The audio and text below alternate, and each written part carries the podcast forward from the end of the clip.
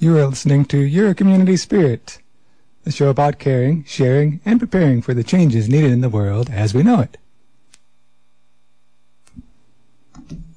Let's bring back the circle again. Circle of family, circle of friends, the circle of being. Wake up! Let me do that again. Wake up! And be healthy and therefore wealthy to the peace and joy of Mother Earth. This is your community spirit on your community radio, WDBX 91.1 FM, community radio for Southern Illinois. My name is Tree Song. I'll be your host today. Orr is off on another one of his solar adventures. Um, we may or may not get the chance to hear from him, uh, but we wish him the best in his solar adventures and look forward to hearing more about it when he gets back in. In the meantime, we've got plenty of news and happenings to keep you going. First, we will get to a little bit of music, and then the news.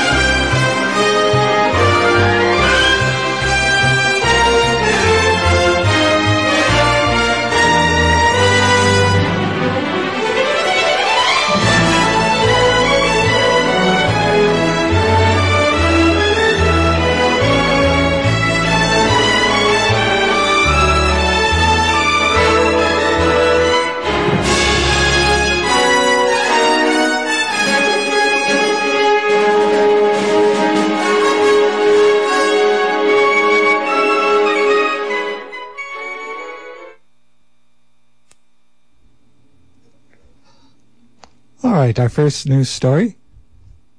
Climate activist escapes conviction in stunt that shuts down five pipelines. Now, by escapes conviction, we don't mean that they escaped, they ran out of the courtroom and snuck away.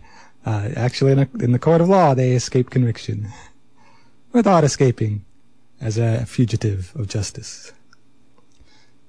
Climate activist Ken Ward eluded conviction on multiple criminal charges for shutting off an emergency valve for Kinder Morgan's Trans Mountain oil sands pipeline last October, after a county court in Washington declared a mistrial. Following three days of trial in Washington's Skagit County Superior Court, uh, the jury deliberated Ward's fate for about five hours before failing to unanimously agree to convict him of sabotage, burglary, and two counts of felony. Skagit County Deputy Prosecutor Sloan Johnson is expected to announce his decision about whether to retry Ward in the coming weeks. Ward's trial, which began on Monday, was the first for the five activists that were charged for helping to shut off emergency valves of five oil sands pipelines across four states on October 11th. Now, we talked about that story back uh, last fall. It basically, they shut off, with these five valves, they shut off all the flow of tar sands oil from, the, from Canada to the U.S. Ward and his colleagues, who call themselves valve turners, filmed their coordinated acts of civil disobedience, which resulted in the temporary shutdown of segments of five pipelines the Trans Mountain, Enbridge's Line 4 and 67, TransCanada's Keystone, and Spectra Energy's Express Pipeline. Quote, In five hours, the jury was unable to decide that with all of the evidence against me, including the video of me closing the valve, that this was a crime, Ward said in a statement. Quote, This is a tremendous outcome. So yeah, it's not like they, it's not like this happened because they said, oh, we don't know if he actually did it. There's, he's clearly admitting to it, there's video of it, but they could not agree that it was in fact a crime to do so. Ward had planned to use what's called the necessity defense in trial, which would have involved calling climate experts to testify that climate crisis is so dire that he had to break the law to protect other citizens from global warming. The presiding judge, Michael Rickert, however, denied this request pre-trial. Consequently, Ward called only himself as a witness during the trial. On the stand, he defended his actions as necessary to protect the planet from climate change. I wonder if in the future this will handle this will affect how they handle the necessity defense, because um, you know, he didn't present get a chance to present the necessity defense, but then again, they didn't present arguments against the necessity defense because of that. So, uh, uh, so yeah.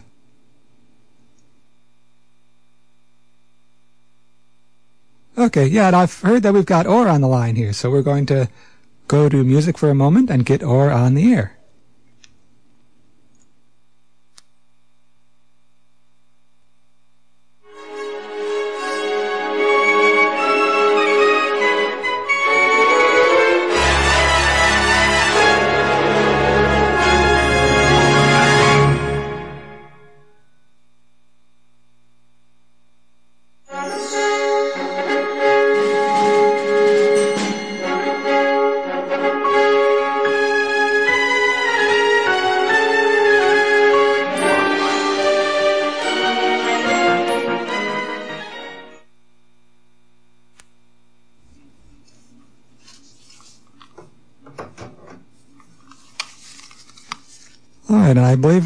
Special guest with us on the radio. We may be able to hear you now. Uh, can you hear us, Orr?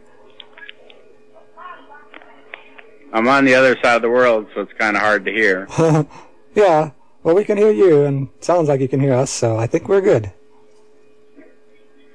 So I'm just taking a quick break from teaching my solar class.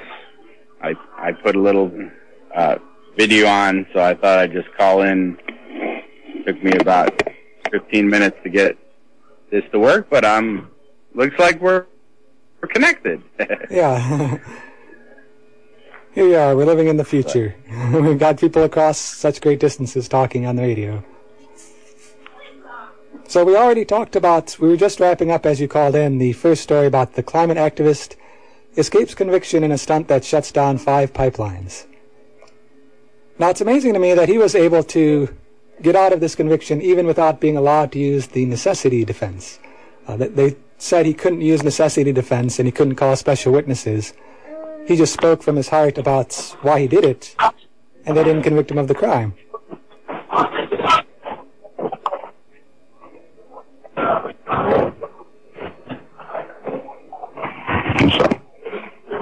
That's really nice when they actually listen, huh? Yeah. Yeah, and it's it's good to see people who are yeah, do, doing something about the climate uh, having successful court outcomes. Because you know the worry is you do something like that and then they disappear you in yeah. a box forever. but he, he got out successfully, and we will we will definitely stay tuned on how the other court cases go and uh, other stories related to that necessity defense. Yeah, a lot of people here are talking about um, climate change because the island, I think the the majority of the island is just only a feet above sea level. Hmm. So. yeah. Well, and remind the listeners where you're at again. I don't think you mentioned it this time since calling in. Yeah. So.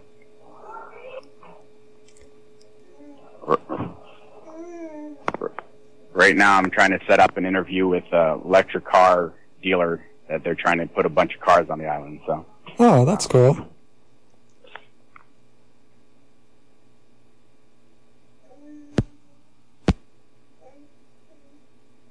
All right, are you still with us? We would have clicked there for a moment. Hopefully you're still with us.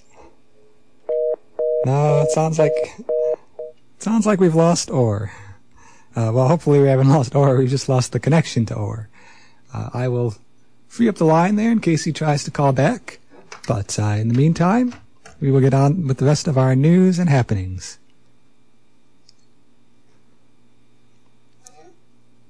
All right, so in other news, we have Rex Tillerson confirmed by Senate, and oil mogul becomes Secretary of State.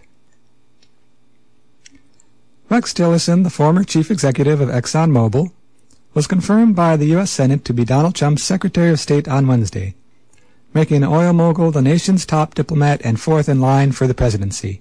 I'd forgotten how close, too, that the Secretary of State is fourth in line for being the President of the United States. So if they impeach the first three, then it's going to be Tillerson who takes the helm. It's also worth pointing out, too, they describe him as the former chief executive, but that makes it sound like it's something in his distant past. He was the chief executive officer until they gave him this position, and then he had to give it up. Um, so Tillerson, the sixth Trump cabinet member to be approved by the Senate, was confirmed by the closest margin so far, 56 to 43.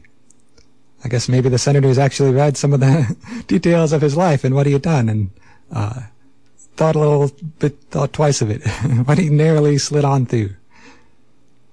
All Republicans, along with Angus King and Heidi Heitkamp, Joe Manchin, and Mark Warner, approved him over objections by many Democrats to his hedging on climate change and doubts about his ability to avoid conflicts of interest on diplomatic issues relating to his former employer.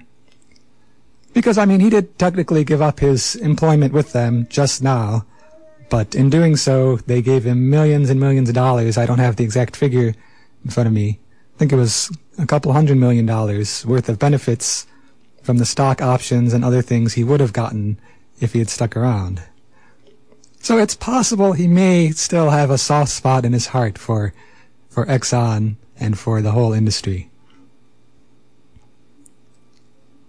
Democrats and some Republicans have also questioned Tillerson's ability to forcefully advocate for American interests because of his business relationship with Russian President Vladimir Putin. Under Tillerson's leadership, Exxon signed a massive oil and gas deal with Russia in 2011, and then argued against sanctions imposed on Russia by the Obama administration after Russia invaded Ukraine.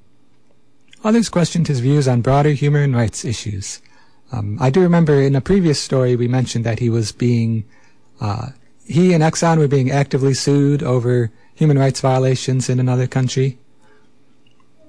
And now he's Secretary of State. so how, how is he going to handle human rights as Secretary of State? We shall unfortunately find out. During his confirmation hearing before the Senate Committee on Foreign Relations, Tillerson was repeatedly asked to clarify his position on climate change an issue near and dear to our heart here on Your Community Spirit. Although he said the climate is changing, he indicated he believes the science is not conclusive enough to discuss how rising greenhouse gas emissions will affect life on Earth, nor what is the best policy to confront it. He played down the urgency of the climate change as a national security issue. Now, oddly enough, there is actually, in fact, a lot of science out there demonstrating that humans are in fact the primary forcing for global warming and that there are a lot of negative consequences headed our way because of it and already in progress.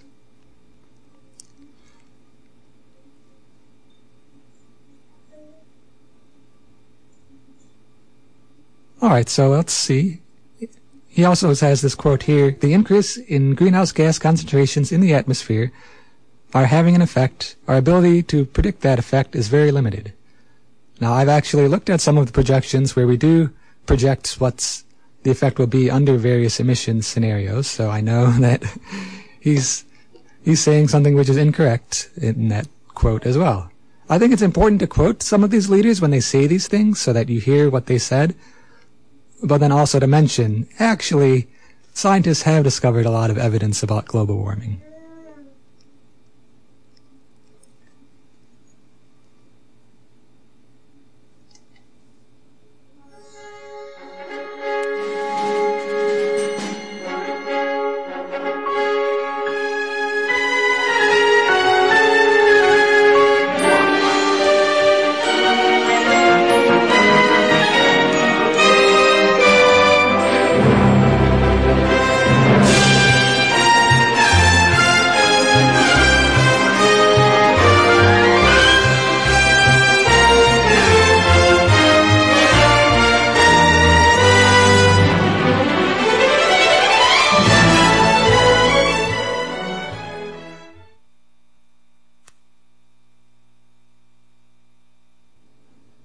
In other news, Standing Rock Tribe braces for next round of Dakota Pipeline battle. The acting Secretary of the Army instructed the Army Corps of Engineers Wednesday to fully comply with a memorandum issued by President Trump that called for expediting the review and approval of the Dakota Access Oil Pipeline. The directive did not, however, despite this reports to the contrary, grant a final permit or easement for the portion of the pipeline that would run near the Standing Rock Sioux Tribe Reservation. That spot became a hotbed of protest last year when thousands of Native Americans and others, who call themselves water protectors, set up camp. In the final weeks of the Obama administration, the Army Corps announced it would not allow the pipeline to be drilled under the Missouri River a half mile upstream of Standing Rock. Instead, it said it would conduct an environmental impact statement, a thorough review that could take a year or more to complete, and would consider alternate routes for that cross- crossing. The review has begun, but now it's unclear whether the environmental impact statement will continue. Trump's memorandum issued January 24th ordered the Army Corps to, quote, review and approve in an expedited manner any easements for the Dakota access. It ordered the agency to consider rescinding the environmental impact statement. The tribe says it will sue to ensure that process goes ahead as ordered, but it is unclear what, if any, legal leverage the tribe would have if the Army Corps abandons the review.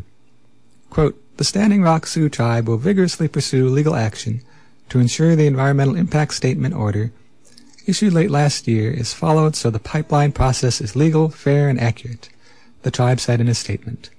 Quote, to abandon the EIS would amount to a wholly unexplained and arbitrary change based on the President's personal views and, potentially, personal investments. That's something we've discussed uh, on previous uh, segments of Your Community Spirit. It's not as though in the past couple of weeks the science has suddenly changed and they, have suddenly realized, oh, we don't need an environmental impact statement. They're making the political decision to try to shut that impact statement down because they don't like the idea of looking at environmental impacts. So that the legality of that is definitely going to be questioned, and we'll be curious to see how it turns out. And the the environmental impact statement itself would have delayed the process significantly because they have to do research, they have to take public input. It would have ensured that we at least had some more time to consider this issue. But now, unless the legal action is successful, it may accelerate the production of the pipeline. We will have more news on that as it develops.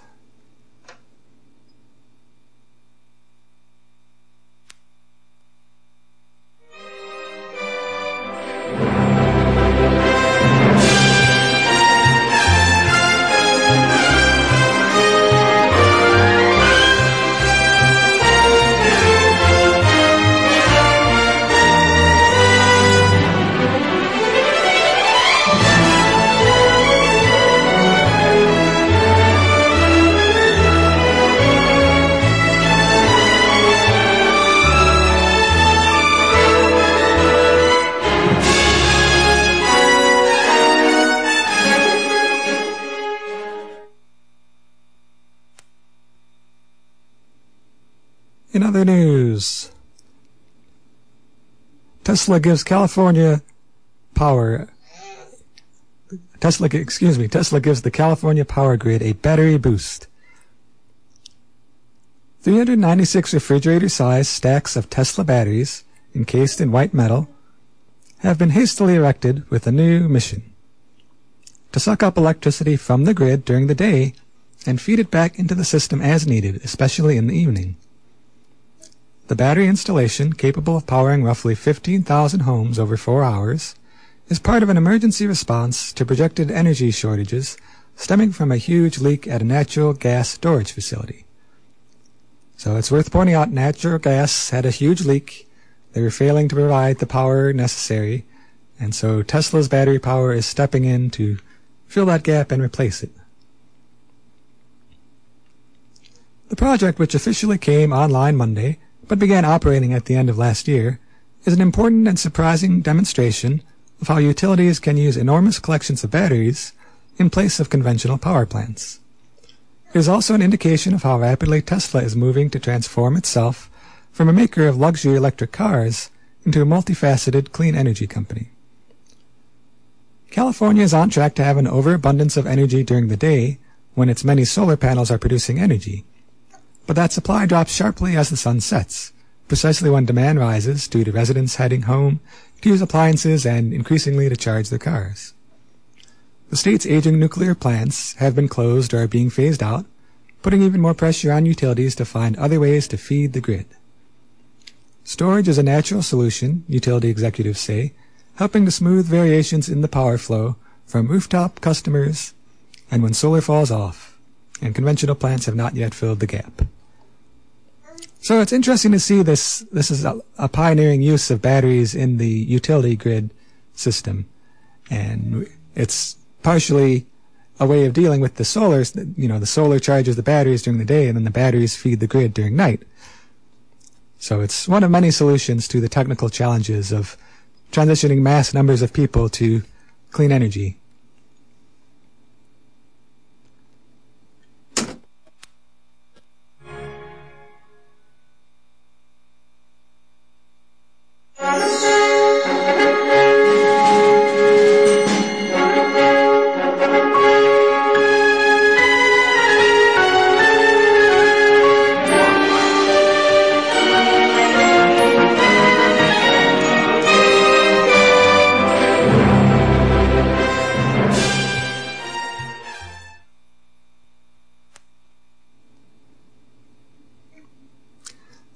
Let's get into some of our holidays and happenings.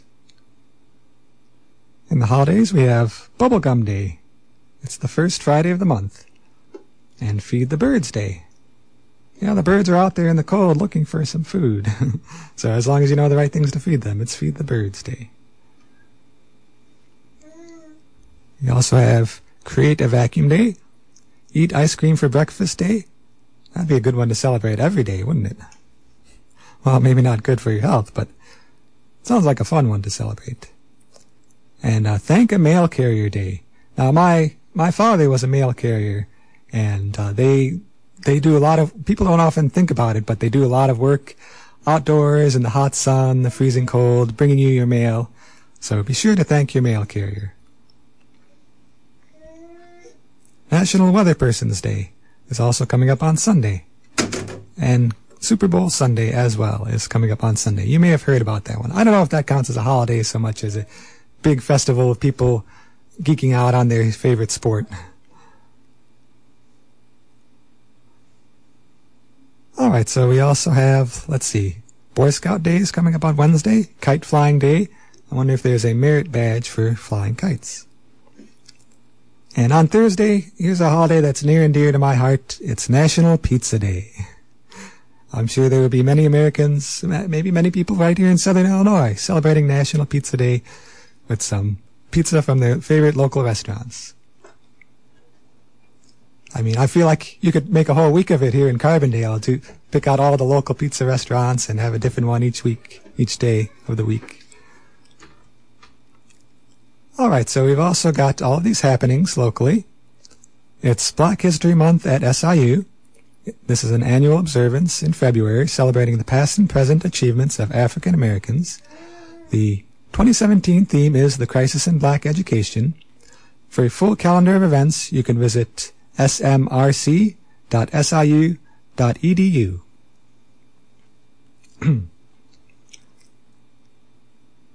also coming up, we have the Pantry Purge, an introduction to the KonMari method. This is coming up tonight at 6 p.m. over at the Neighborhood Co-op Grocery. Healthy eating starts in the kitchen. Pantry Purge is an introduction and discussion of the KonMari method and the journey to a clutter-free lifestyle. It's based on the book The Life-Changing Magic of Tidying Up. Now, I've had a couple of friends who have used this method to help declutter their lives and not just their kitchens, but it can be their whole, their whole living space and their whole life. And it sounds very helpful and interesting. That's coming up at 6 o'clock over at the Neighborhood Co-op Grocery. Also coming up, we have the Taste of Chocolate. That is tonight at 6 p.m. at the Carbondale Civic Center. The Women's Center is proud to announce the 2016 Taste of Chocolate fundraising event. The event includes a live and silent auction, 50-50 raffle, and a variety of sweet and savory chocolate tastings. This is a major event for the Women's Center. Last year, it yielded over 400 attendees and brought in over $35,000 for the Women's Center. This makes it possible for them to continue providing their invaluable services to the members of the Southern Illinois community. And they do such amazing, amazing things for the Southern Illinois community. So it's a great cause and some great chocolate out there. So you can visit thewomenscenter.org. It's thewomensctr.org for more information on the tickets. And it's tonight at 6 p.m. at the Carbondale Civic Center. Also coming up, we have the Winter Indoor Community Farmers Market. It happens on Saturdays from 9 a.m. to noon over at the Carbondale Community High School. Community Farmers Market is your destination for fresh local produce, humanely raised meats, eggs, fresh baked goods, soaps, crafts, and more during the winter months. Every Saturday, 9 a.m. to noon, December through March. Another event we have coming up is the Peace Coalition Peace and Justice Vigil. It's coming up. Uh, it's the theme is "Make America Great: Protect Justice and Equality for All." It's coming up on Saturday, February 4th at noon at the corner of Illinois and Maine in Carbondale. Peace Coalition is having this as the theme. It's carrying on themes from the recent women's marches, both internationally and locally.